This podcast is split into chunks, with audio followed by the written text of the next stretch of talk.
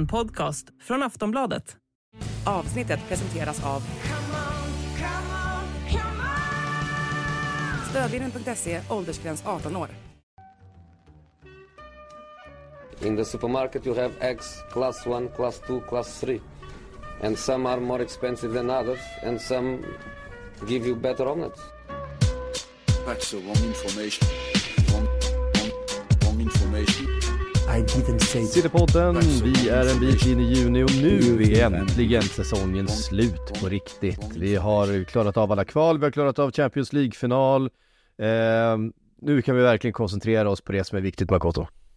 Ja men du, landslagssamling och Nations League stundar ju Ja, men det, det sysslar ju inte vi med, herregud. det- Landsla, det- det- landslagen kan man ju inte köpa och sälja från. Eh, så det blir ju ointressant för, eller Fråga Qatar, Ja, det går men det måste, det måste vara liksom, måste vara the long con liksom, att skaffa en idrottsakademi och värva talanger, då går det att vi köpa landslag men det, ja, ja precis. Landslagssilver, Eller det blir, Kina. två, det blir nästa steg. Eh, ja.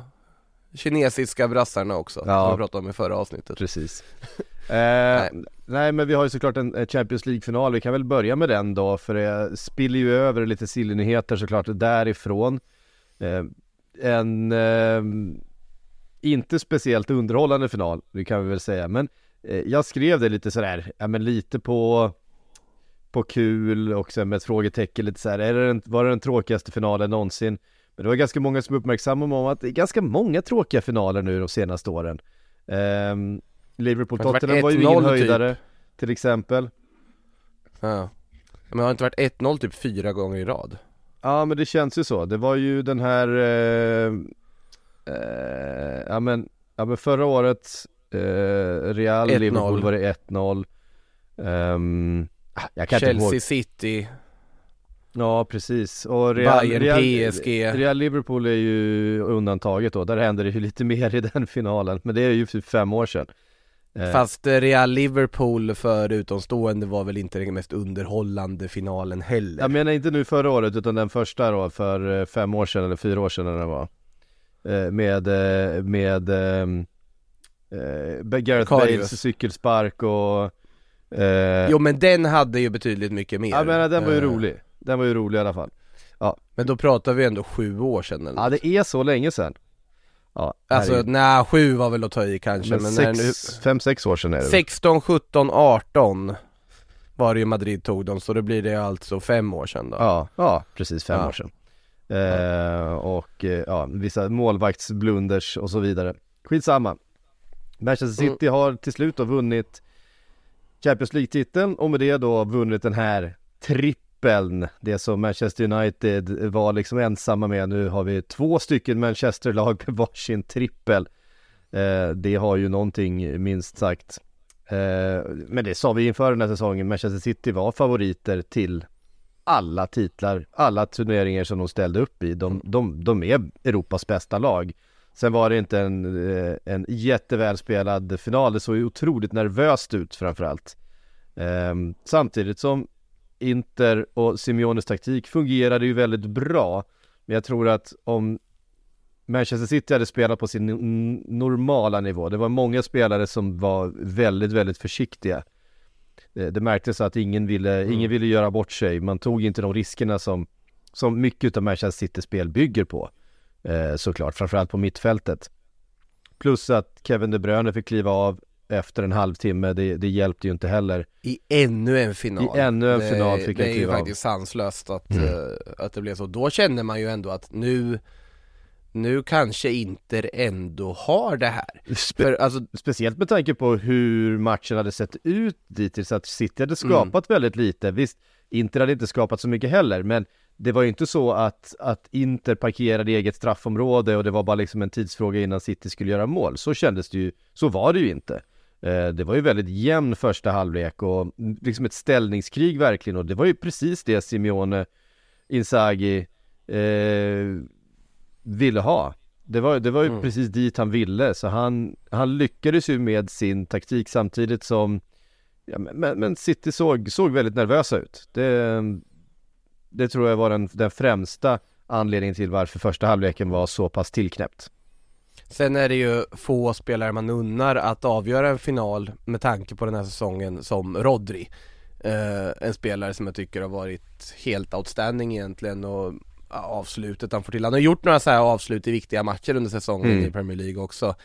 Men det, det var inte en så här mittfältsankaravslut direkt. Jätteväl placerat, kyligt, eh, där i hörnet förbi Chalanoglu i den lilla, lilla springan som fanns där mellan Interspelarna och eh, hörnet. Äh, det var otroligt vackert tyckte jag. Sen lider man ju med Romelu Lukaku som ja, på något sätt i sådana här matcher hamnar i det här blickfånget när han står i vägen för den där Ja. Di Marco Han kan han ju inte göra någonting åt det. Det är ju, det Nej. är en otur, men det är ju så dråpligt att det är Lukaku som står där. Exakt, det är därav liksom- att man lider så otroligt mycket Mm. med honom, att han hamnar i det där igen eh, På något sätt och att han inte får de där marginalerna med sig i de största matcherna på den största scenen Precis som det fallet var i VM nu senast när han kom in och eh, allt gick fel för Belgien Mm. eh, Men alltså Inter har ju inget att skämmas för efter den här finalen, så är det ju Verkligen City inte. den här säsongen Och det var ju nära, herregud vilka Alltså vilka målchanser de ändå skrapade fram på slutet i sin forcering. Ja, Det, eh, det hade ju kunnat vara 1-1 i fulltid och, och förlängning och en mm. eh, En toss-up verkligen om, om den här finalen. Det var ju, det var ju så pass jämnt ändå och Jag menar bara den sista räddningen han gör där på den absolut sista hörnan Mm. är ju, eh, är ju makalös faktiskt. Ja, nej det var på så vis tycker jag väl att det vart, det, det vart ju en jämn final som man kanske var orolig för att det inte skulle bli innan. Mm. Eh, Men samtidigt som sagt Inter de har ju visat det i Coppa Italia och visat det på vägen hit att de förlorar sällan utslagsmatcher. Nu gjorde de det men de stod ju upp på ett väldigt bra sätt. Och sen fattar man ju alltså City, när Erling Braut Haaland unnar sig en cigarr Då vet man att då har de åstadkommit någonting den här säsongen.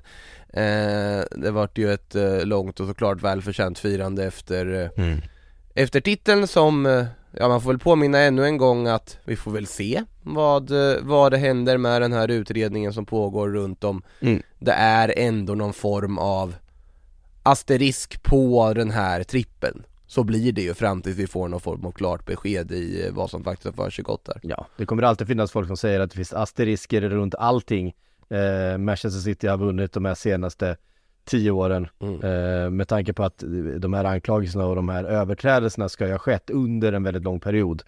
Eh, Så att eh, så är det ju, men det är någonting som, det är någonting som Manchester City kommer få leva med och eh, någonting som inte kommer försvinna eller eh, dö ut hur domsluten nu än faller men ehm, Ja, vi, det får vi bara avvakta och se helt enkelt. Det kommer ju ta tid innan vi får någon slags besked runt det.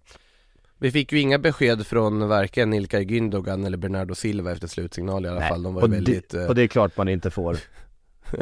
Ja men de hade ju kunnat säga, ja det här är det perfekta slutet, nu ska jag dra Mm. Alltså Gündogan hade ju kunnat säga det att ja men eh, tack för den här tiden och sen bara tacka av fansen med en eh, CL-buckla Men han vad sa att han inte tagit något beslut än och där finns ju City i bilden som vill behålla honom av förklarliga skäl Barcelona finns i bilden Men det, Givetvis är det saudiska investeringsfonden där ja. eh, Arsenal också Så vi får se ja, nej men alltså även om det, vi såg ju det med Declan Rice också efter eh, Europakonferensfinalen. Att eh, han visste ju också såklart att det här var hans sista match för West Ham. Det kom ju bara dagen efter eh, ett, eh, ett pressmeddelande från, från West Hams ägare var det va? Eh, Ja eller han gick väl ut i Talksport och pratade Ja, så Eh, kanske det var. Ja, det blev i alla fall bekräftat strax Ja. efter att det var hans sista match. Och det visste han ju också, men där och då vill man ju inte prata om någonting annat. Att det här är laget jag spelar i, det här är, det här är stunden jag vill befinna mig i. Mm. Det är ju så eh, när, när samtiden för en gång skulle viktigare än framtiden. Ja, man vill väl inte ta rampljuset från gruppen i ett sånt läge heller Nej, nej, exakt. Eh, så att, nej det finns väl en logik i det. Sen tror jag ju att mycket börjar tyda på att City har mittfältsshopping att göra i sommar om både Gündogan och Bernardo Silva försvinner. Nu kom det ju nya uppgifter igen om att PSG fortfarande har Bernardo Silva som sitt huvudspår inför sommaren och då ska vi komma ihåg att eh, Barcelona förlorade ju sitt huvudspår, om det nu var deras huvudspår, det vill säga Lionel Messi. Eh, många i, i alla fall i katalansk media nämner ju Bernardo Silva som deras plan B. Mm. En väldigt Eh, hur de ska få ihop i sådana fall för, för Barcelona kan jag tycka. Verkligen, sen när de ska få ihop de pengarna Det behöver vi inte prata om. Eh, Om de inte kan få ihop liksom en, en fri transfervärvning Att få, få ihop cashen för att kunna värva Bernardo Silva tror jag blir väldigt mycket svårare då. Och PSG Kanske lockar ändå eh, och blir en väldigt viktig del av det här projektet med eh, Luis Campos som man har jobbat med förut i Monaco och så vidare. Mm. Så det jag tror ju på en sån flytt för Bernardo Silva, det börjar kännas som att det har, det har varit väldigt mycket snack om det i väldigt många fönster. Nu är det väl kanske läget för honom att faktiskt göra flytten när han faktiskt åstadkommit det som varit deras stora mål i City också, att vinna den där Champions League-titeln. Nu när de har gjort det så, så kan det mycket väl bli en eh, en omstrukturering av det där mittfältet, sen vilka spelare som ska in där då, det, det återstår väl att se. Eh, verkligen, Eh, även Lukaku som vi pratade om har det ju varit mycket rykte kring, han är ju på lån från Chelsea. Eh, Inter öppnar ändå för att kanske värva över honom eh, permanent. Det har också varit snack om Real Madrid, där ju ska ju ersätta Benzema som har dragit österut. Löst snack och eh, min, mina önsketankar tror jag snarare jag ser Lukaku i, det här. Nej men eh, det, alltså det öppnade på så vis i alla fall att ja de sa ju att Lukaku älskar Inter och såklart att vi någon form av vilja sen om de kan lösa det ekonomiskt Det ska ju låtas vara osagt än men jag ju svårt att se att Lukaku vill återvända till Chelsea, han vill ju vara kvar i Inter egentligen. Sen om de kan lösa ett ytterligare lån eller vad det slutar med alltihopa det det får vi se, men jag tror nog att Lukaku kommer inleda försäsongen i, eh, i Chelsea i alla fall. Det, det är väl min känsla just nu, jag tror inte någonting är klart innan dess.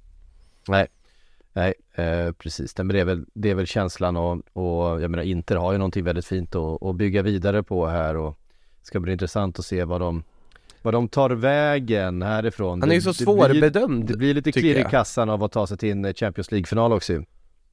Ja, de, de pengarna behöver de ju. Sen Mm. pratas det ju fortfarande om att man ska vilja casha in på André Onana, vilket ju är Det kan man inte riktigt förstå varför man vill göra med tanke på både hur bra han har varit på Mm. planen men också liksom vilken plats han har tagit i omklädningsrummet och hur populär han är i gruppen och vilken karaktär det är. Det är en väldigt, väldigt fin person och liksom omtyckt spelare. Verkligen. Att vilja byta ut en sån målvakt då, det tycker jag är väldigt underligt. Sen förstår jag att de kanske behöver sälja någon, casha in på något sätt. Mm. Men det man kan säga om Inter är jag tycker de är väldigt svårbedömda på att absolut, de tar sig till CL-final, de vinner cuptitlar, de Men ligaspelet sen Simone Inzaghi har tagit över har inte varit bra nog. De vinner inte ligan den här säsongen när de stampat mot Milan. De är inte nära att ens vinna ligan i år, för även om de löser Champions League-platsen i slutändan. Eh, det behövs en scudetto för att på något sätt Ja Liksom att liksom helt klart att det här faktiskt har varit en ganska bra session för Simone Inzaghi Absolut, de vinner titlar i kupper och så vidare men de behöver hitta någon form av stabilitet i de här matcherna mot motstånd de förväntas vinna mot för det tycker inte jag att inte riktigt har gjort Mm. någon av de här säsongerna som eh, Simone Inzaghi varit in charge Vi, eh, vi lämnar Champions League-finalen där då och eh, tittar lite mer på, eh, vi har ju en del free transfers som antagligen kommer presenteras ganska snart. En utav dem är Juri Thielemans som ju lämnar Han är ju till och med presenterad Ja han är presenterad ja, för Aston Mm. Villa eh, Alltså inte varit hans bästa säsong såklart, det har inte varit bästa säsongen Nej. för någon i Leicester Nej. Men det är ju en jättefin fotbollsspelare Det eh, Han hade inte gjort bort sig nästan någonstans i, eh, i, i någon liga eller i något lag eh, Det är en jättefin värvning utav Aston Villa och han Alltså en Thielemans med nytändning och en ehm, ett lag som fungerar och som vill framåt kan ju vara eh, hur central som helst. Det är ju faktiskt en Mm. spelare som ett lag som Villa kan, kan bygga mycket av sitt mittfält runt om jag ska vara riktigt ärlig. Sen om, man, om det kommer vara det eh, omedelbart, det är jag inte så säker på. Han kommer ju få slå sig in i det här mittfältet eh, precis som alla andra men eh, det har potential att vara en jätte, jättefin värvning.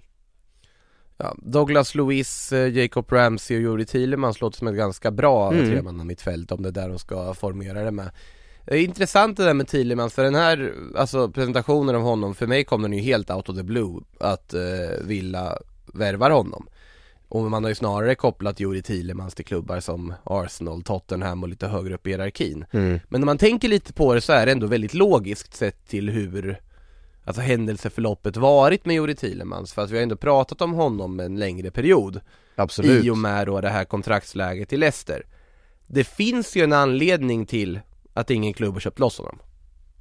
Det finns ju någon form av anledning där. Och det är väl då att klubbar som till exempel Arsenal inte tycker han håller måttet egentligen Ja, alltså eh, det kanske finns någonting runt eh, karaktären. Han var ju väldigt ung eh, när Mm. han slog igenom. Jag menar, han är ju 26 år gammal, har egentligen varit i, varit proffs i 10 år och det har inte riktigt, alltså eh, man har ju sett i perioder, man har sett glimtar utav eh, spelaren han skulle kunna vara.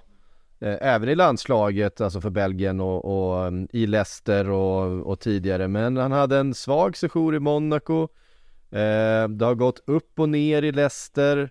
Ehm, jättefin i början där såklart. Ehm, och jag vet inte, eh, alla är väl inte helt övertygade kanske om, om karaktären. Att, att, han, eh, att han har det där. Samtidigt så är han ju i en ålder då han nu ska liksom nå sin peak. Han ska ju ha sina bästa år nu eh, de närmaste åren. Så på det sättet är det ju alltid, alltid klokt att välja och, och, och, och, och värva spelare som är runt 25. Mm. Ja, jag har ju den här teorin att piken nu mer i fotboll ligger mycket tidigare eh, Men, eh, men alltså Thielman, han nådde ju inte upp i den kvaliteten som han gjort på de flestas eh, saves från Football Manager 2015 där han var en sån här supertalang som alla hade i sina lag den nivån kanske han aldrig nådde. Och han har väl haft det där oket ändå att vara den där supertalangen väldigt länge och eh, Monaco var ju ett uppmärksammat val när han, när han hamnade där. Leicester lika så eh, Får vi hoppas på att han får någon form av nytändning i Villa men Sammantaget ska jag säga såklart en jättebra värvning av dem. Att plocka honom på fri transfer. Det säger Ja, en del också verkligen. om vad Villa är i hierarkin idag Ändå Men intressanta nyheter just från Aston Villa. Mm. Deras VD då, eh, välkänt namn eh, för många eh, som följer Premier League, Christian Purslow. Eh, han var ju den som var VD för Liverpool då i skiftet mellan Hicks och Gillette och den nuvarande ägaren. Det var han som eh, på olika sätt faciliterade den försäljningen, var kvar i klubben ett par efter att eh, ehm, New England Sports Ventures som de hette på den tiden eh, hade tagit över. Eh, han har också varit i Chelsea som eh, någon slags kommersiell chef, väldigt skicklig fotbollsbusinessman. Eh, väldigt meriterad och, och har fina vitsord och bra kontakter och det är han som har då varit VD under hela den här perioden med Villas nya ägarskap och under hela den här satsningen som har tagit dem upp där de är nu. Eh, meddelade för bara en liten stund sedan här att han, att han lämnar klubben. Eh, vi har inte fått Mm. några för, förklaringar till varför, om det är så att de har någon annan på gång, men eh, eh, vi får väl anta att det finns planer för, för att ta in någon ny chef då. Eh, men det kan potentiellt vara ett, ett bakslag för Villa i deras satsning om det är så att de, eh, för jag menar, Christian Purslow med de, med de kontakterna han har inom engelsk fotboll och den erfarenheten så, så har han ju varit helt rätt person. Eh, samtidigt har han ju inte fått allting rätt.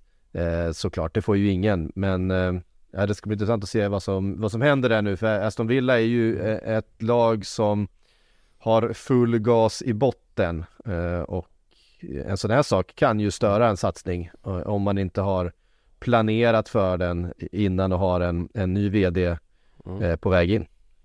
VDn out, ingen Mm. alemani trots alla pengar de kastade på honom eftersom han gjorde en ja, total eh, kovändning där och valde att bara stanna i Barcelona plötsligt.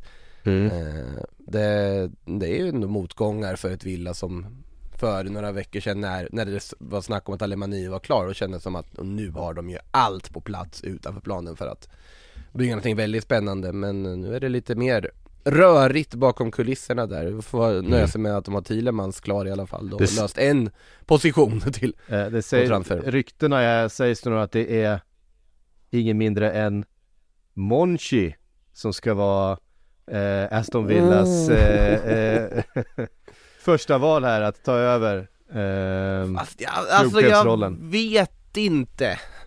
Alltså absolut, Monchi är jätteskicklig men han är ju också väldigt skicklig på att sälja Det är inte där Villa vill hamna. Och Monchi är väl väldigt bra på att hitta fynd och Mm. absolut. Men Villa är inte i en situation där de måste leta fynd på samma sätt. Jag vet, alltså Monchi i Roma vart ju ingen glad av. Nej, samtidigt Eh. Unai Emery och Monchi har ju eh, en lång historia Så tillsammans. är det, så är det i och för sig, så är det i och för sig. Och jag, jag säger ju aldrig nej till en ny spa, en spansk sportchef i Eller jag vill ju helst ha kvar dem i Spanien givetvis. Det var så att de delar upp det, att han har varit eh, chef också med ett ansvar över de sportsliga delarna. Han har ju, han var ju den som, eh, som rekryterade in Steven Gerrard till exempel, eh, som tränare. Att de delar Alltså, upp det och skaffar, verkligen. skaffar mer en, en, en kommersiell vd, ett namn som vi kanske inte alls vet vem det är, en, en, en affärsman och så tar man in Monchi som en sportchef då. Eh, Är det det som är skillnaden mellan sportchef och klubbchef? det skulle jag väl, det skulle jag väl eh, tänka mig. Mm. Det där kan vara lite luddigt Mm. ibland, det här med klubbdirektörer, sportchefer och klubbchefer och allt vad det heter Mm. Teknisk direktör som är ett eh, inneord i Allsvenskan om inte annat Ja precis, nej men han har varit där sedan 2018 då eh, och kom bara strax efter att de här NSWE eh, köpte klubben och, och började sin satsning så att eh, han har ju varit, han har ju varit eh, personen som har, som har eh, legat bakom den här, den här satsningen. Mm. Ehm, alltså sagt, de vill ju ha in Alemani men det, det blev inget av det. Vi, eh, vi får se vad som händer där då. Det hade varit intressant att se Monchi såklart men frågan är ifall han är rätt, rätt profil i det här skedet. Eh, vi har pratat lite Saudi-miljarder de senaste veckorna. Det finns några fler Saudi-miljarder kvar att spendera. Eh, och det, det hetaste namnet är väl Neymar helt enkelt.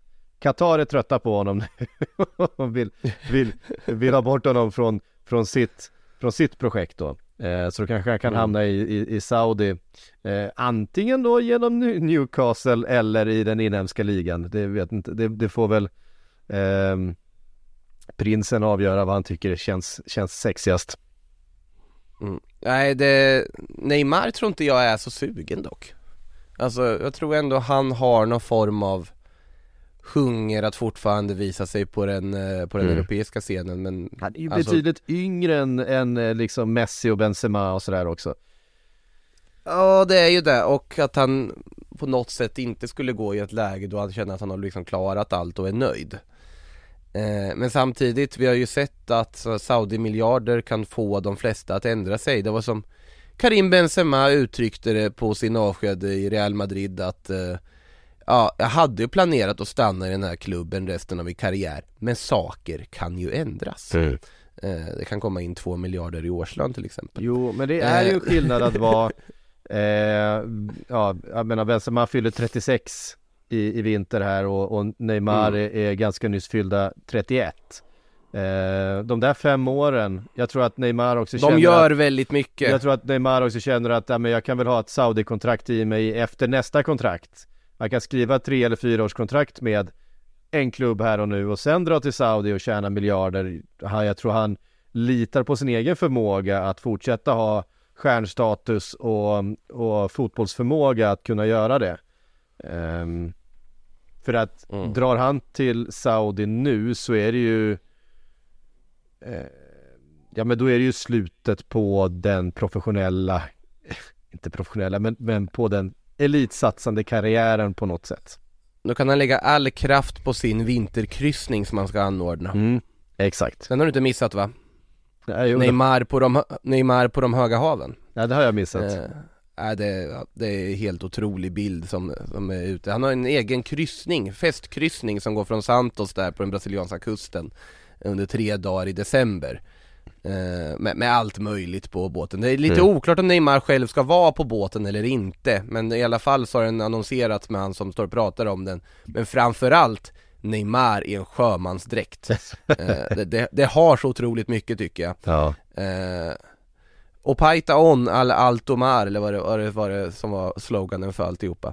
Eh, Väldigt roligt, och det har ju också pratats om att det skulle vara ett hinder för att gå till Premier League för att han ska då vara på kryssning samtidigt som alla Boxing Day-matcher eh, Det hade varit väldigt Neymar om det var ett hinder för att gå till Premier League Ja. men det pratas ju om United och Chelsea och så vidare också där fortfarande så Mm. att eh, vi får väl se, vad, jag tror att det kommer ta, dra ganska lång tid Barca har väl stängt dörren tills vidare Xavi sa väl att det inte är aktuellt för dem just nu att ens titta på Neymar eh, Med lönekrav och allt annat i åtanke Nej, precis. En annan spelare dock det här, det här måste ju smärta lite, men Luka Modric Nu har man ju, Ja det har ju nu har man ju rätt gott om mittfältare i Real Madrid så att man, man, man står ju inte och faller men det är samtidigt en, en rätt bra fotbollsspelare fortfarande. Å andra sidan, vad är han, 38?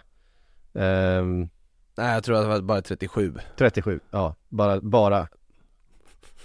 Ja men, eh, nej det här är ju en vändning om något i sånt fall för att alltså Benzema var ju klar Han, han, och han, stanna. han fyller 38 om två månader. Ja, 37 nej. nej men, eh, sen Luka Modric åldras ju också likt ett väldigt fint årgångsvin Så att- är det ju. Men, eh, gjorde och för sig Karim Benzema också eh, I Benzemas fall så var det ju så här i alla fall att då, då fanns det en överenskommelse men han, eh, det var inte påskrivet och han valde att gå till Saudiarabien istället Modric har ju varit samma sak men där har ju uppgifterna snarare varit att liksom, eller det som rapporterats att han Nej det är inte intressant, han kommer stanna i Madrid ytterligare ett år Sen har det ju kommit lite från Spanien om att ändå Saudiarabien har trissat upp det här budet.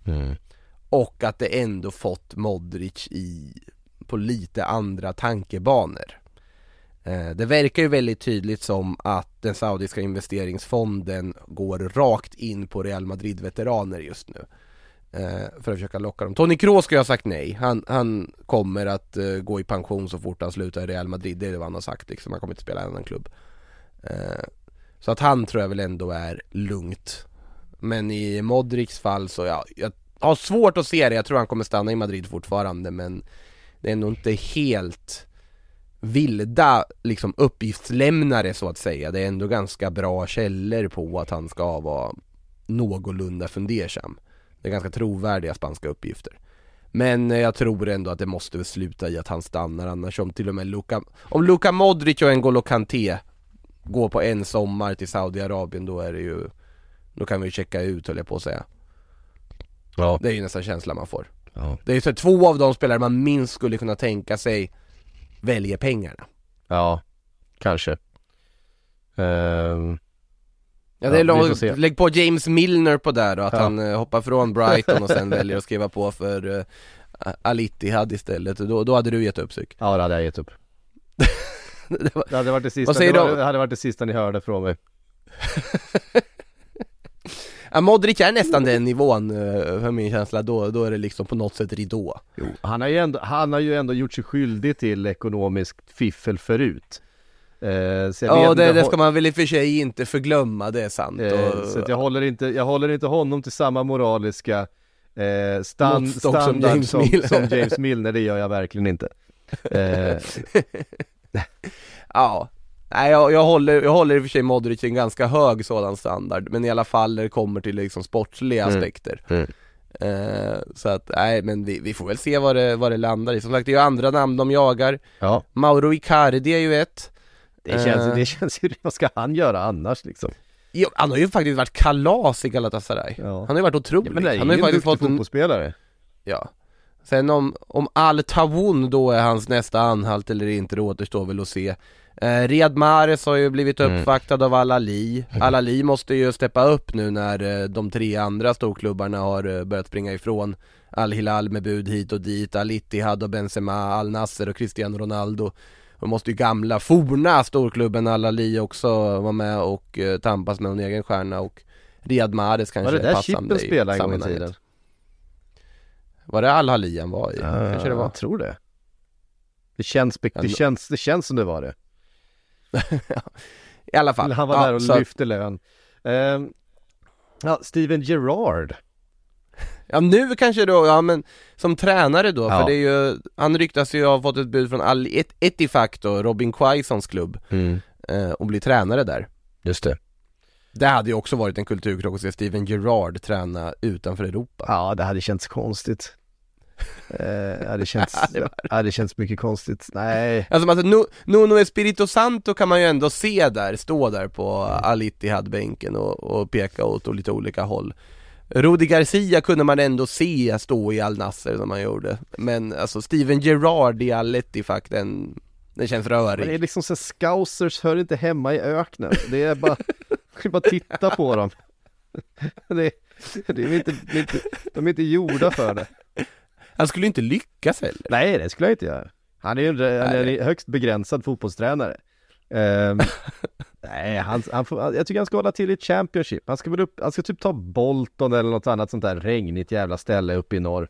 Ehm, Gerard? ja, något sånt. Vill man, vill man inte se honom helt utanför comfort zonen i typ en uh, nykomling i La Liga eller något sånt också, göra en Tony Adams Nej, fy fan. Ja, nej, men det är samma sak där. Du vet, Scousers i solen. Scouser Michael Owen, han kanske inte räknas som den mer med tanke på nej, han är ju den minst scousiga scousern av alla. Av någon, Ja, fast han, gjorde, han gjorde väl sitt bästa för att bli där med tanke på sina klubbval sen också Ja, men han pratar ju knappt scouse liksom. Det är, jag vet inte, det är någonting med Michael Owen som inte, som inte lirar med hela, med hela ehm, den regionen, jag vet inte. Han var lite för, han var li- lite för posh, lite för eh, liksom, ja, nej, Nej jag fattar eh, så är det. Nej, men, och Steven, Stevie G är ju, är ju så scout som man kan bli på något sätt. Ja, jag vet inte, jag tycker han ska eh, sikta på någonting och försöka bygga upp den där tränarkarriären ist- istället för att och, och springa efter pengar eller springa efter eh, namnstarka projekt. Han behöver, han behöver gå den långa vägen tror jag om han ska nå sitt sitt stora karriärsmål med tränarkarriären och det är ju att träna Liverpool en gång eh, i framtiden men där är han Då ju jag inte i- i, närheten av. Då måste han, då måste han lära sig mer. Eh, då, måste Ja. han, då måste han ner och gnugga och då måste han nog ner i Championship eller något sånt där och, och, Och- lära sig grunderna igen. Och då räknas inte att gnugga på Gulfen, det är liksom, det är inte Nej, där gud, han nej. får gnugga Absolut Nej. inte. Nej det var, Sen det var, det var, jag tyckte Skottland var bra, men det var ett för stort kliv att ta Aston Villa när han gjorde det. Eh, han var inte redo för det och eh, det var uppenbart att det inte, att det inte funkade heller. Jag menar, att ta skillnaden när de fick in en Unai Emery som ju är en, eh, en av, faktiskt en av Europas skickligaste eh, tränare. Jag skulle sätta honom, jag skulle sätta Unai Emery på en topp 10 faktiskt i Europa. Eh, efter den här Beredd säsongen. att hålla med dig, Mm. beredd att hålla med dig Ska, men uh, Celtic-jobbet är ledigt för Gerard Det hade ju pickat Ja, där pratas det om Brendan Rodgers igen, en återkomst. Ehm, Ja det är ju också, jag vet inte, ja Alltså jag tycker väl ändå att Brendan borde ha ett eh, CV som borde göra honom aktuell för eh, större ligor än så, måste jag ändå säga. Mm. Man kan tycka vad man vill om sista åren i Leicester, men jag tycker att det är en mycket mer kompetent tränare att han ska gå tillbaka till Skottland i det här läget. ja, jag kan Med all med. respekt till den skotska fotbollen, men ja. Han verkar ha Det jag undrar däremot, ja. Det jag, det jag undrar eh, är ju när Gerard då har tackat nej, om vi räknar med att han gör det till uh, Al-Ettifaq Vem av Frank Lampard och Nathan Jones skickar sina CVn först över till Saudiarabien? Alltså, eh, Frankie tror jag har en, en, en powerpoint-presentation redo. Ja herregud ja Ja. Eh, en sån sån här som Big Sam brukade åka runt med, han hade ju en powerpoint på, på, på ett USB-minne. Eh, han sa ju det vid ett tillfälle att han, om han bara fick visa sin powerpoint så, eh, så hade ingen kunnat tacka nej. Ja det tänkte ju Lucio Enrique när han skulle ta över Chelsea också men och de, de var nära att fastna på powerpointen men det blev Pochettino i slutändan ändå Eh, vi, vi lämnar Saudiarabien och powerpoint-presentationer där då och eh, undrar vart Pavar ska ta vägen. Bayern ska ju släppa den sprattliga ytterbacken och ehm, ja, det är ju mer än bara ytterback. Eh, han kan ju faktiskt Spratt, är sprattlig rätt ord för att beskriva Nej det är det Pavard? heller inte, det var en dålig beskrivning utav Pavar Eh, Men det är någonting, det är någonting som är lite sådär eh, Ja men någonting lite, lite tanigt över honom, lite sprattligt. Han är ju inte en, Ja, alltså han är ingen klippa på något sätt. Eh, Men ja, han känns lite smårörig. Ja Alltså lite såhär så. franskt smårörig. Alltså han Lite har, ju, han har ju en fin, eh, en fin högsta nivå i sig men eh, frågan är ifall han är lite för misstagsbenägen och lite för rörig som sagt för de största klubbarna. Ja fast det är de största klubbarna han kopplas till och det är ju för att han fint har CV. mångsidigheten Han kan spela mittback, han kan spela Mm. högerback Och ja det är ju Några av klubbarna han kopplas till är ju Liverpool bland Absolut. annat Där jag tror han skulle passa ganska bra som ett komplement i, i den försvarsuppsättningen Real Madrid, det jag också tycker han skulle passa ganska bra som ett komplement i den försvarsuppsättningen. Eh, Och det är ju den typen av större klubbar det pratas om. Barcelona är en annan som skulle vara väldigt intresserade av honom. Eh, Just för mångsidigheten och kunna använda honom både till höger och i mitten och man Mm. liksom Det blir ju ingen kvalitetsskillnad, han är lika bra på båda. Mm. Eh, Så att jag, jag tror absolut att den kommer att gå till en väldigt bra klubb. Sen är frågan vilken klubb som är redo att betala det som eh, Bayern München vill ha Ja, för de vill ha rätt mycket eh, för honom. Eh, och det är klart att jag kan tänka mig just i, Liverpools fall så passar han ju profilen väldigt bra. De vill nog ha en högerback med tanke på att ehm, man kommer laborera lite grann med, med Trents position. Ehm, man har ju experimenterat med en trebackslinje. Eh, där kan man ju se Pavard i en, både en mitt, mittbacks och en ytterbacksroll beroende på vilket system man landar i.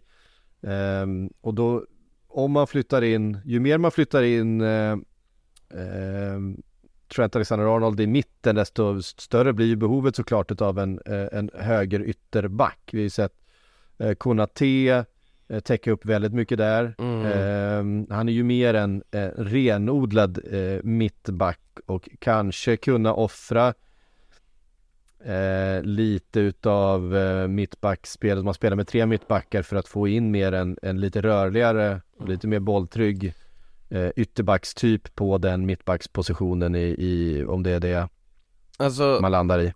för mig är ju Pavard en ren uppgradering på Joe Gomez Det skulle det ju vara i sådana fall, för han har ju haft den Ja. profilen och nu, sen är det ju så att Joe Gomez har fått spela extremt lite. Eh, Mm. Han har nästan inte spelat någonting den här, den här eh, säsongen som har gått och nu, nu sägs det ju som att han eventuellt kan lämna då eh, den här sommaren och då är det klart att få in Benjamin Pavard men jag är inte säker på att Liverpool är beredda att betala de pengarna som Bayern vill ha för en Eh, en spelare som kanske inte, ja men som är, skulle fungera som någon slags backup, en liten jack of all trades i, i till höger i försvaret. Eh, det kommer ju ändå kosta någonstans runt, eh, ja men 30 till 40 miljoner pund vad det verkar. Eh, och Då kan vi nog räkna bort mycket- Real Madrid också Det är rätt mycket pengar för en spelare som inte går rätt in i startelvan kanske. mm.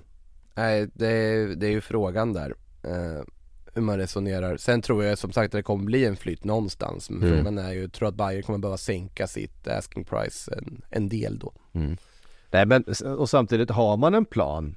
Eh, för ska man spela med en fyrbackslinje och, och, och ha kvar Trent Alexander-Arnold som högerback. Ja då blir det ju som antingen liksom inhoppare eller som fjärde val kanske som mittback. Och då, jag menar, då betalar man ju absolut inga, inga 35 miljoner pund. Eh, då, då kommer man ju fortsätta med den, det liksom den 17-åringen som man köpte från Skottland som jag inte kommer ihåg namnet på just nu. Ehm, Ramsey Ja, precis. Eh, och kanske försöka ge honom lite mer speltid. Eh, men mycket tyder Ja, på, mycket, mycket tyder på att det, blir en säsongen, del, att det blir en del ehm, laboreringar utav, utav eh, Mm. Alexander Arnolds position med tanke på hur bra han var under de sista tio matcherna när han spelade mer som en, som en mittfältare i, i, i anfallet så eh, vi får se. Det kan mycket väl vara så att de har en, en plan där Benjamin Pavard kan vara en alldeles utmärkt pusselbit.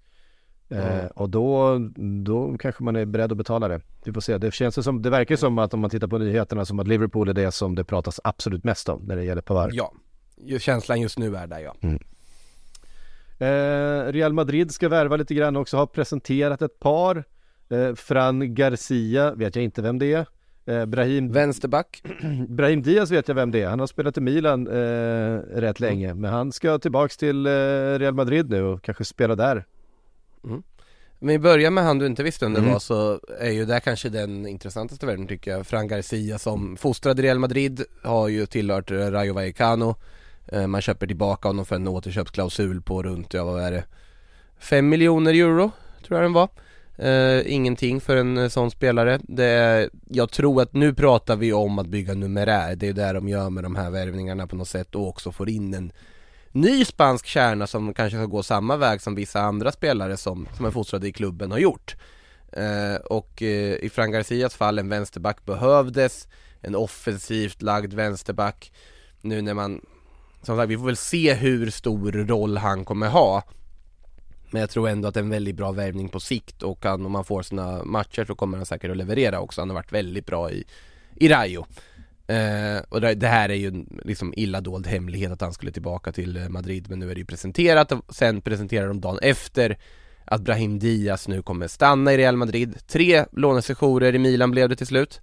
Eh, men nu när Marco Asensio försvinner så löser man den vakansen med att ersätta dem med Brahim Diaz. Jag tycker personligen det är lite av en nedgradering. Men sen har ju Diaz också blivit en bättre spelare under tiden han har varit i Milan så vi får se vad han kan göra i sin andra sejour i, i Madrid nu. Sen ska ju Bellingham presenteras också men det verkar som att de det kommer vara lite mer grandiost än när de eh, drog ut lite kommunikado officials här på Garcia och eh, Brahim Diaz. Men nu börjar de få tillbaka numerären efter alla avsked i alla fall. Och Nacho verkar dessutom stanna också. Mm. eh, Och bara det faktumet kanske eliminerar en eventuell eh, Pavard-jakt. För då har de ju sin Jack of all trades i försvaret och dessutom en trotjänare som än idag inte har representerat någon annan klubb. Nej, precis. Eh, vi eh, ska prata lite Mbappé då. Igen Ja, Ja, nej, men Det- det har pratat mycket om, om Harry Kane eh, som ersättare till Benzema. Det är ett dyrt projekt och ett projekt som kan få konsekvenser ut, ö- över fler fönster. Eh, och det är ju så att Real Madrid vill ju fortfarande ha Kylian Mbappé mest av allt på hela jorden. Ehm, och Mm. frågan är om man har råd med både en Harry Kane den här sommaren och en Mbappé nästa sommar till exempel. Det är ju det som talar ganska kraftigt emot att det blir Harry Kane i Real Madrid just nu. Att man ändå har den tanken att 2024, Kylian Mbappé, att där på något sätt ska liksom, det, den ska bli av. Det är väl den tanken som verkar finnas hos Real Madrid just nu och vi har ju varit den här vägen förut. Men som sagt, Mbappé ska ha bett om ursäkt till Florentino Perez, de ska fortsatt ha kontakten. PSG överväger om de kanske, liksom om de vet att de kommer tappa honom igen. Ska man försöka sälja av honom till eh, Real Madrid redan nu? Problemet är att Real Madrid vill inte betala ett öre till PSG Den relationen är ju inte den bästa. Nej. Eh, De vill absolut inte finansiera PSG på något vis.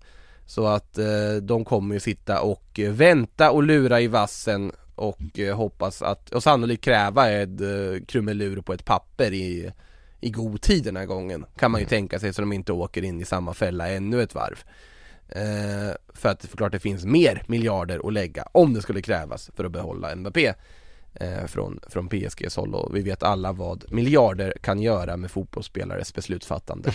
Eh, Verkligen. så, så vi, nej men Mbappé är ju det man siktar på och då är ju frågan Och hans kontrakt Ancelotti går ut vill nästa sommar om det var eh, någon som hade missat det. Det är ju ett... Ja alltså det har, han presenterades förlåt, 20 två, det, är två, det är två år tills hans kontrakt går ut. Det är två Nej, år. det är ju det här som är det roliga För att han presenterades med 2025 Mm. Men det sista året ska ju vara ett optionsår Ja, okej. Och han ska ju inte ha varit jätteglad när han presenterades med 2025 på tröjan under sin liksom kontraktförlängning för att det är ett tvåårskontrakt plus ett. Och den optionen ligger hos honom. Så grejen är ju att han kan gå på fri transfer redan om ett år. Eh, Och det är ju det som gör att Real Madrid liksom kollar läget och håller sig ajour med vad som händer med Kylian Mbappé för de vill ju ha in honom och och jag vet Perez fick ju frågan, eh, alltså Florentino Perez då, ordförande fick ju frågan någon random supporter där som bara När kommer Mbappé då? Nej inte i år men såklart han kommer, liksom typ. Svarar han. Så att, eh, så vi är igång igen med den där. Ja, det är klart. Eh, Tick-tack, tick-tack. Ja, Eh, det är dags igen. Ja. Eh, Nej, men han, han men- hade ju en jättefin säsong också, man glömmer det för PSG hade ingen rolig säsong men, men ehm, 41 mål, 43 matcher, 10 assist. Eh, Ja. Mål var 87 spelad minut eh, Det är ganska bra Ja så är det ju. Så att eh, han Han kommer såklart att det är det som ska vara deras marquee signing Perez vill ha det när nya Bernabéu är helt klar så vill han ju ha den här Mbappé-värvningen eller Haaland-värvningen eller vad det nu är för att liksom Välkomna den nya arenan på eh, mest bombastiska sätt du kan göra eh, Kane går ju inte ihop med Real Madrids nuvarande transferfilosofi Samtidigt är ju frågan Har de råd att inte gå för en sån spelare. Pratar pratar om Lautaro Martinez istället. Det kanske är en liksom rimligare lösning eh, att få in i sånt fall. Tänker jag som inte skulle kosta fullt lika mycket, sannolikt. Eh, som är yngre, som eh, kanske går att kombinera på ett annat sätt. Jag, jag tror väl i och för sig att Kane och Mbappé skulle kunna spela tillsammans. Men eh, äh, vi får se hur de, eh, hur de resonerar på, på den fronten. Kai Havertz verkar ju vara svårt att lösa nu. Madrid ska väl ha dragit sig ur för att Chelsea kräver för mycket. Uh, Arsenal istället där och tittar lite uh, på Havertz, kan jag förstå ändå. Mm. Eh, jag tycker som sagt jag håller Kai Havertz väldigt högt även om inte alla gör det. Men allt det här liksom med Mbappé som lurar i vassen och allt, det är ju det som får mig att hamna på något sätt på att det där Lukaku-lånet kanske inte vore så dumt. Eller att man bara helt vaskar den här säsongen och kör typ Joselo och värva Morata till det och spelar eh, två spanska targets sådana anfallsalternativ bara för att se vad som händer. Eh, eller Firmino på ett ettårskontrakt om man skulle gå med på det. Nå någonting sånt för att bara täcka den här säsongen för att sen gå för 2024. Mm. Men frågan är om en klubb som Real Madrid kan resonera så. Mm. Jag vet inte om de har råd att göra det riktigt. Hej, jag Ryan Reynolds. Recently, I asked Mint Mobiles legal team if big wireless companies are allowed to raise prices due to inflation. They said yes. And then when I asked if raising prices technically violates those onerous two-year contracts, they said, what the f*** are you talking about, you insane Hollywood ass?" So to recap, we're cutting the price of Mint Unlimited from $30 a month to just $15 a month. Give it a try at mintmobile.com slash switch. $45 up front for three months plus taxes and fees. Promoting for new customers for limited time. Unlimited more than 40 gigabytes per month. Slows. Full terms at mintmobile.com. Eh, vi har lite breaking news här. Oj. Silvio Berlusconi har dött, ja. har gått bort. Oj! Silvio Berlusconi blev 86 år gammal. Eh, I de här sammanhangen en av de absolut mest centrala personerna i eh, fotbollens utveckling de senaste 30 åren. I hela historien om en fotboll som gick från att vara ifrågasatt, eh, oproffsig, eh, lite skitig på 80-talet till att bli det som det är idag. Där var Silvio Berlusconi med sitt politiska inflytande, med sina miljarder, med sitt mediainflytande, eh, den som byggde Milan och byggde Serie A eh, till, ja, först ut i den här moderna fotbollen. Um, en, jag vet inte, mm. kontroversiell kanske är fel ord. Det går att ha ganska många åsikter om, om Silvio Berlusconi, minst sagt, som, som människa och publik politiker och, och, och klubbägare. Nej, han har, han har ju varit sjuk en längre tid också. Mm. Uh, men det kändes, det blir ändå liksom, och han har ju, var han 86 år gammal. Mm. Uh, men ja, nej det var onekligen uh, breaking news i alla fall mitt under poddinspelningen. Mitt under poddinspelning, ja. Eh, nej men så, såklart, jag menar i, i de här sammanhangen verkligen en av de absolut mest inflytelserika. Jag tror att om vi skulle stä, ställa upp en lista över de tio mest inflytelserika personerna över fotbollens utveckling de senaste 30 åren så, så är Berlusconi utan tvekan en av dem. Ja, en, en enormt inflytelserik person. Mm. Eh, inte minst för Zlatan Ibrahimovic. Verkligen. De sägs ju ha haft en, en, eh, en nära relation. Ja det hade, de var ju väldigt goda vänner, det mm. framgår ju väldigt tydligt liksom och det var ju trots allt ändå fanns en anledning till att Monza försökte få Zlatan att fortsätta något år till. Mm. Ja, ni får eh, in och läsa mer om eh, Silvio Berlusconi. Nu kommer det komma ut mycket specialer och så vidare runt eh, den, mm. det levnadsödet som som sagt kantades mm. av en del, del rätt så osköna, smutsiga skandaler med allt möjligt. Allt, allt möjligt ja och han, han var ju en, en oerhört ifrågasatt och kontroversiell figur även i Italien mm. eh, under hela sin, eh, hela sitt, sitt, vad ska man säga, sitt publika liv. Ja, så är det. Det, det är en ganska bra sammanfattning av det skulle jag säga. Eh, så går vi vidare då. Eh, PSG var vi inne på när eh, vi pratade Mbappé Eh, sägs nu jaga andra anfallsalternativ att eh, spela med Mbappé under åtminstone det här närmsta året. Eh, Marcus Thuram eh, är ett sånt, den franska landslagsspelaren. Även Wilfried Zaha. Det hade varit intressant att se eh, Wilfried Zaha som ehm, gjorde en vända i Manchester United som, vad var han då? 20-21 år gammal. Eh, misslyckades under, under David Moyes i den där eh, märkliga säsongen som de hade precis efter eh, Alex Ferguson hade eh, lagt sina skor på hyllan. Eh, men har ju alltid haft, han har ju alltid varit på en nivå där han hade kunnat spela i nästan vilket lag som helst i Europa. Eh, I alla fall sett till högsta nivå. Eh, Wilfried Zaha så här tio år senare eh, igen då lämnar Crystal Palace där han ju har spelat hela sin, sin karriär nästan då. Eh, det hade varit lite intressant. Nej jag, jag kan ju inte se för allt i världen varför PSG ens tittar åt det hållet. Uh, I det här Nej, det är för Alltså, sent, tycker- det är för sent. Ja, det är för sent och det, det, man, känslan man får att om Wilfred Zaha värvas på fri transfer, absolut, ja men ett, ett fynd där och då. Men det kommer snarare bli en belastning i uh, löneprotokollet snarare än något annat. Alltså de har bra offensiva spelare. Eh, Nu absolut om man gör sig av med Neymar och så vidare, men gör sig av med Neymar och Messi och ersätta med Wilfred Zaha och Marco Asensio, då har du inte gjort laget bättre Nej, så är det. Eh, lägg, lägg krutet på Bernardo Silva säger jag. Marcus Thuram som komplement, det låter lite mer intressant för att det är uppenbarligen ett PSG som jag också tror ändå vill ha mer fransk förankring i den här gruppen. En grupp som supporterbasen kan ställa sig bakom på ett annat sätt än vad det här ihopkokade stjärngänget har lyckats liksom med.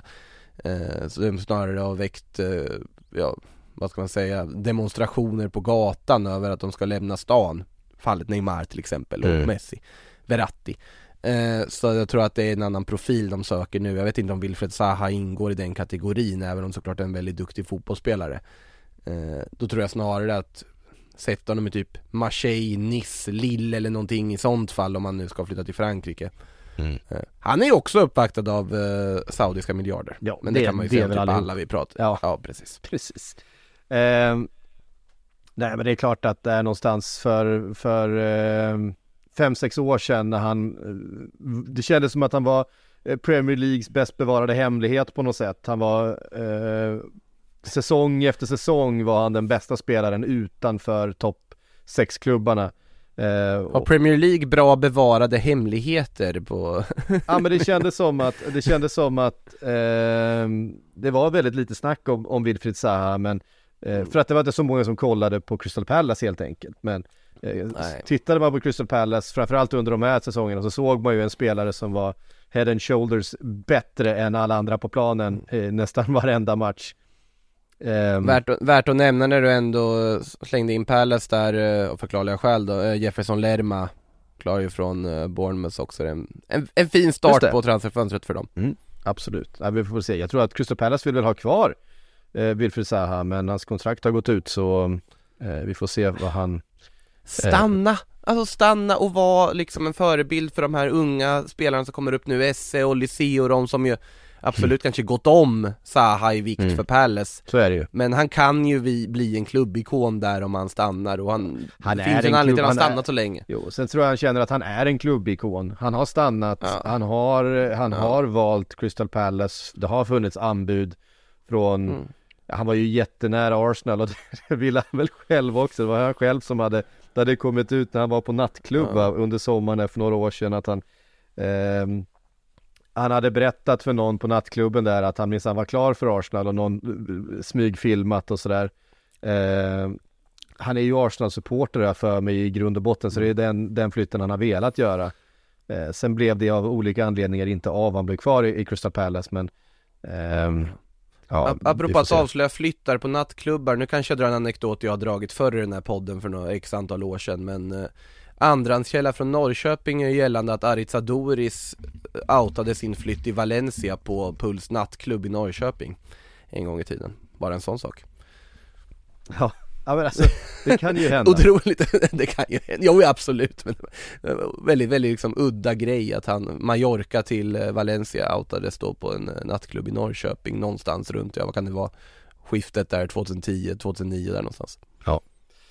Eh, vi, vi tar oss eh, Ja. eh, Vi tar oss vidare från, eh, från Crystal Palace till Tottenham För vad ska Tottenham Mm. göra egentligen? De eh, vill ha in David Raya eh, De behöver ha in en målvakt Det har ju varit ett av de stora problemen den här säsongen för dem Fraser Forster var inte tillräckligt bra alternativ, en tillräckligt bra backup för, till Hugo Lloris tyckte jag man såg ganska tydligt, trots att han är så lång. Framförallt, framförallt så har väl Hugo Lloris inte varit ett tillräckligt bra första val.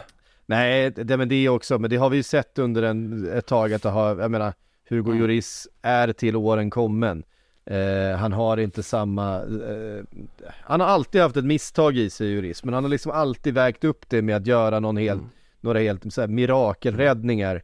Eh, han, han har ju varit en sån målvakt som, som framförallt med fötterna har gjort en del eh, stora misstag, men men på, som sagt, vägt upp det med eh, helt otroliga eh, poängräddningar verkligen. Eh, han Det är väldigt de, där, de, där, de där poängräddningarna har ju blivit färre och färre samtidigt som Mm. misstagen finns kvar. Ehm, Mm. Det är ju väldigt tacksamt läge för Spurs när Lloris själv i liksom rollen som trotjänare och kapten Mm. och allt ändå själv säger Jag tror att jag börjar nå vägs ände i Spurs Att han själv har den insikten och själv öppnar för att göra en sån flytt utan att man på något sätt raserar en relation Mm. för det kan ju vara väldigt svårt med en trotjänare om Lloris hade sagt Jag älskar Tottenham och brinner för det och liksom verkligen vill vara kvar i Spurs sitt sista kontraktsår Ja då kan du ha en ganska jobbig situation framför dig när du ska försöka bryta med det och Och kanske du måste ha kvar honom ett kontraktsår till men han är ett andra val och sitter och tjurar istället Då blir det väldigt mycket jobbigare men här Mm. på något sätt verkar ju han själv ha något av insikten att nej men Det kanske är dags för mig att testa något annat Ja. Saudiska miljarder till exempel. Eh, och, och, och att man då på något sätt mer smärtfritt kan göra det här bytet pratar väl om, pratas väl om Nice va? Ja, han ju- Kasper Schmeichel har inte gjort någon glad där va? Nej precis, jag menar Nej. han är ju, det är ju, det är ju hemma moderklubb för, för Hugo Lloris så att eh, komma hem dit kanske tillsammans med en, eh, en, en yngre målvakts eh, hade kunnat vara någonting om det är så att eh, man inte vill eh, fortsätta med Kasper Schmeichel där. De, de verkar inte trivas med varandra överhuvudtaget. Eh, Alltså man trodde ju att Schmeichel skulle må så bra av att hänga där i, eh. Så på plats, i Nice på, på vad Mm. heter det, eh, Playa de Ingles eh, Ja. som man eh, hänger på där. Nej, men Nice är jättetrevligt. Eh, jag tycker, tycker mycket om Nice. Men eh, eh, ja, det har inte funkat för, för Kasper. Nej, Eh, men om David, vi, David Raya är eh, det som pratas om eh, allra mest. ja och där det tycker jag Tottenham sitter i ganska bra läge För det verkar ju som att de ska närma sig någon form av överenskommelse med Raja att han ändå är öppen för Tottenham och det förstår jag, det är ett bra steg för honom i karriären. Eh, Men Brentford kräver ju 40 miljoner pund. Tottenham har inte lust att betala 40 miljoner pund och eh, försöker förhandla ner det, men de sitter i en bra förhandlingssits. För Brentford har ju redan presenterat Mark Flecken från Freiburg, jätteduktig målvakt eh, Nederländsk landslagskeeper som, eh, ja, som, som han kommer vara första valet. Eh, och då, det dröjde väl bara någon timme innan då Rajas agent går ut och säger att ja, vi räknar med att eh, Brentford kommer vara öppna för att sälja, annars så kommer vi dra gratis i, om ett år. För han har ju ett år kvar på kontraktet. Ja, och när du redan har presenterat fläcken Då sätter du ett läge och visar upp, ja vi kommer sälja Raja. Typ, vi måste sälja Raja. Såklart att Tottenham ska sitta där och då ska ju Levi faktiskt, där är ju ett läget verkligen vara Nej vi betalar inte mer än så, si och så Problemet är att du ska väga det mot att det finns andra klubbar som också vill ha David Raja och leta målvakt, typ United, typ Chelsea Så det är ju också ett eh, vågspel, men samtidigt Jag tror inte de får 40 miljoner pund för David Raja i slutändan Det tror jag inte nej. Jag tror att det blir mindre än så, men jag tror absolut att han kommer gå för de måste sälja honom, annars är de en helt ohållbar situation Ja, alltså eh, så är det ju. Eh, så är det frågan. Tottenham behöver göra mer än att värva målvakt. Eh, dessutom så att de kan inte betala hur mycket som helst för, för David Raya. Vad ska de? Eh, nu blev det ingen James Madison vad det verkar. Han eh, sägs eh, vara nära Newcastle. Och ja, men det behövs. det är väl Newcastle som leder jakten där va, om det inte har kommit något eh, Ja. nytt som jag har missat Ja, och, jag, och det, känslan är ju att det, det kommer bli Newcastle för, för Madison. Jag vet inte, jag har jag hade, jag hade sett honom i, i Tottenham, på något sätt hade jag tyckt att han hade passat i Tottenham. Mm. Eh, de behöver ha kreativitet till, till eh, mittfältet där. Det pratas om Jadon Sancho eh, som ju inte haft någon vidare säsong i, i Manchester United. Men jag tror ett att han blir dyr och det är inte riktigt profilen de behöver heller. De behöver ha någon som är mer central, en, de behöver ha en playmaker. Ja, det tycker jag också de behöver. Sen tycker jag väl att Jadon Sancho låter ganska intressant för Tottenham att gå för. Men det är en helt annan sak. Alltså det fanns ju en spelare som man kände så här. om Madison fattar jag varför man hade som ett första Mm. val och nu, som sagt Newcastle kan locka med Champions League och sannolikt lite mer lön också. Eh, så att man förstår ju Madisons val i det här läget. Mm. Men det finns ju en spelare, eller fanns numera får man väl säga, en spelare i Feyenoord vid namn Örkun Kökçü eh, 22-årig turkisk mittfältare som ju gått från klarhet till klarhet i Feyenoord och ja, regerande Eredivisie-mästare också. Där går Benfica in och norpar honom för netta 290 miljoner kronor. Känns ju, det Eh. känns ju precis som en sån spelare som kommer dyka upp i Premier League för tre gånger de pengarna om en och en halv, ett, ett, ett januarifönster Alltså- 2025. Eh, Ja men hur kan Benfica få göra det här i fred? Alltså absolut, de kan locka med CL och allt möjligt och man ser att det går bra för dem i, i Europa och det är en, en stor klubb på, på sitt sätt också men Alltså de, de är bra på det där Benfica, alltså de prickar, det- alltså det där är en jättespännande värld nu, det har varit en perfekt spelare för Tottenham, tycker jag i alla fall. Mm. Så att, men vem ska ta den där kreativa rollen? Det är ju frågan, alltså de måste ju be till högre makter att Rodrigo Bentancur kommer mirakulöst snabbt tillbaka, för han har ju saknats Ja, eh, under hela våren. De måste ju få in någon form av kreativitet på mittfältet och då är ju frågan Kan James Ward-Prowse vara den spelaren? Jag är tveksam Nej han har det är inte det, är inte den, den spelar, alltså han hade säkert kunnat vara bra för Tottenham, men de behöver fortfarande in kreativitet lite högre upp i banan.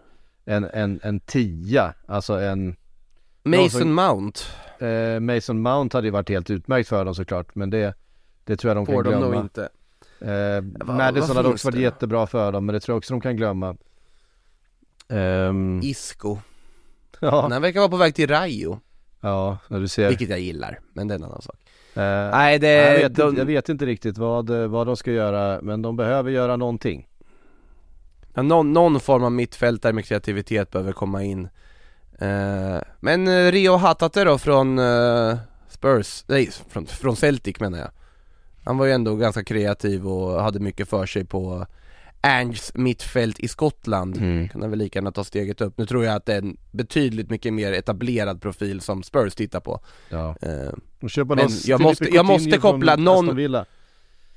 Nej, nej Jag hade hellre gå för typ Buendia då och försöka locka över honom eller något men det skulle Ja. vara svårt att lösa kanske eh, Jag kommer för övrigt nu, eh, i alla fall en gång i veckan, koppla en ny japan till Tottenham bara från eh, huvudet så länge de inte har värvat någon Sen Ange nu tog, tagit över, bara så ni vet eh, Så Hatate blev det idag Ja.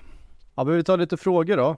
Vi kan börja med en. Här är en som är, är spännande från Oscar. Vart är den saudiska ligan om fem år tror ni?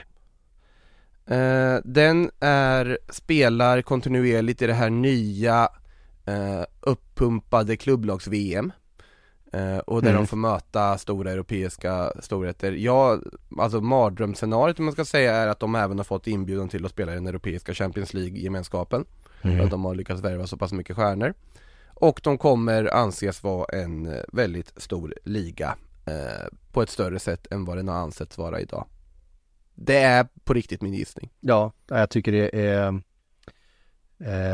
det känns rimligt. Det, är väl ungefär, låter är väl dystopiskt, ungefär, det är ja, ungefär, men- ungefär där jag skulle gissa också. De kommer inte Mm. sluta satsa och pengar har den betydelsen helt enkelt. Nej men det är ju det, du, vi, på något sätt så är ju det här Det är ju ungefär som i Star Wars-filmerna När det här första, om vi tar de gamla trilogin då liksom så här, Darth Vader känns som liksom stora skurken i de första filmerna Säg att det då är liksom Qatar-VM Sen kommer the real deal. Det vill säga någon som har ännu mer pengar. Det vill säga Saudiarabien. Darth Sidious, kejsaren. Eh, li- lite så, att det är liksom, det är nästa nivå av boss på något sätt. Ja. För en fotboll som slåss mot den här Alltså sporttvättandet som på något sätt pågår. Eh, Det är en helt annan liga än vad Qatar är ekonomiskt och med eh, liksom ambitioner Skulle jag säga Ja, Men vi får väl se vad det, vad det landar i Eh, ja, precis. Nej, men ja, det, det, det är precis så det känns faktiskt. Eh, Skogsmulle undrar, Pickford eventuellt på väg till United. Vad ser, du hos, så, vad ser de hos honom som inte de Gea har? Eh, ja, framförallt spel med fötterna som jag tror Ja. att Ten Hag saknar eh, hos, eh, han litar inte på de Geas passningsfot. Eh, vilket Pickford har en jättefin passningsfot. Samtidigt Mm. så hade man ju, det, det känns lite, lite för ambitions låg, lågambitiöst att gå på Jordan Pickford. Jordan Pickford är en bra målvakt, eh, men han är inte en jättebra målvakt. Han har Ja. definitiva kvaliteter med fötterna som, som Ten Hag vill ha in. Eh, så det, jag kan verkligen se det, men det känns som att det borde finnas bättre målvakter där ute. Jag tycker inte den är så dum Faktiskt. Jag tycker Pickford är en väldigt skicklig målvakt till att börja med. Och framförallt också sättet han kommunicerar med en backlinje och styr en backlinje och liksom ledaregenskaperna hos honom tycker jag att Jag tror att han skulle också själv må bra av kanske nästa steg och United har varit logiskt. Sen ska vi komma ihåg Om vi tittar på målvakter som inte kanske är så långa i rocken Om det är någon som är klassisk och som fortfarande funkade så var det ju Fabien Barthez. Eh, Ja, funkar han verkligen?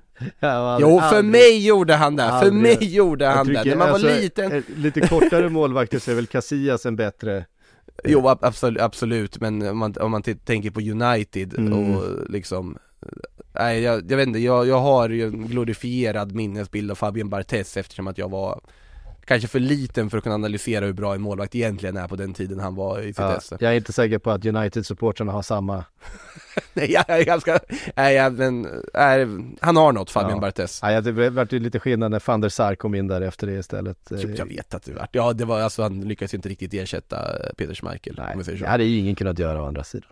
Eh, Nej han var väldigt bra Oliver Johansson eh, skriver, vill höra Makotos tankar om Mamardashvili, eh, speciellt för Tottenham i jämförelse med deras första val, David Raya. Fantastisk målvakt, Mamardashvili eh, Tycker jag, jättespännande, ung, lovande. Slog ju igenom mer eller mindre från ingenstans i Valencia för ett par år sedan. Eh, Stor anledning till att de klarar kontraktet skulle jag vilja säga. Eh, Och eh, Valencia Valencia är också en klubb som kan vara ganska lätt att köpa från med tanke på att ingenting verkar funka i den föreningen.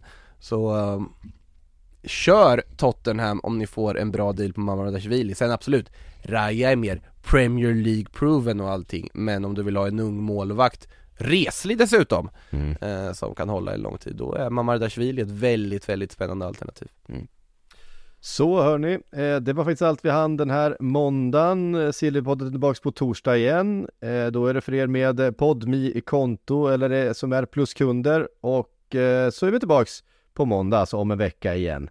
Eh, så så funkar det den här sommaren. Tack Makoto för att du var med, tack alla ni som har lyssnat. Vi hörs då snart igen.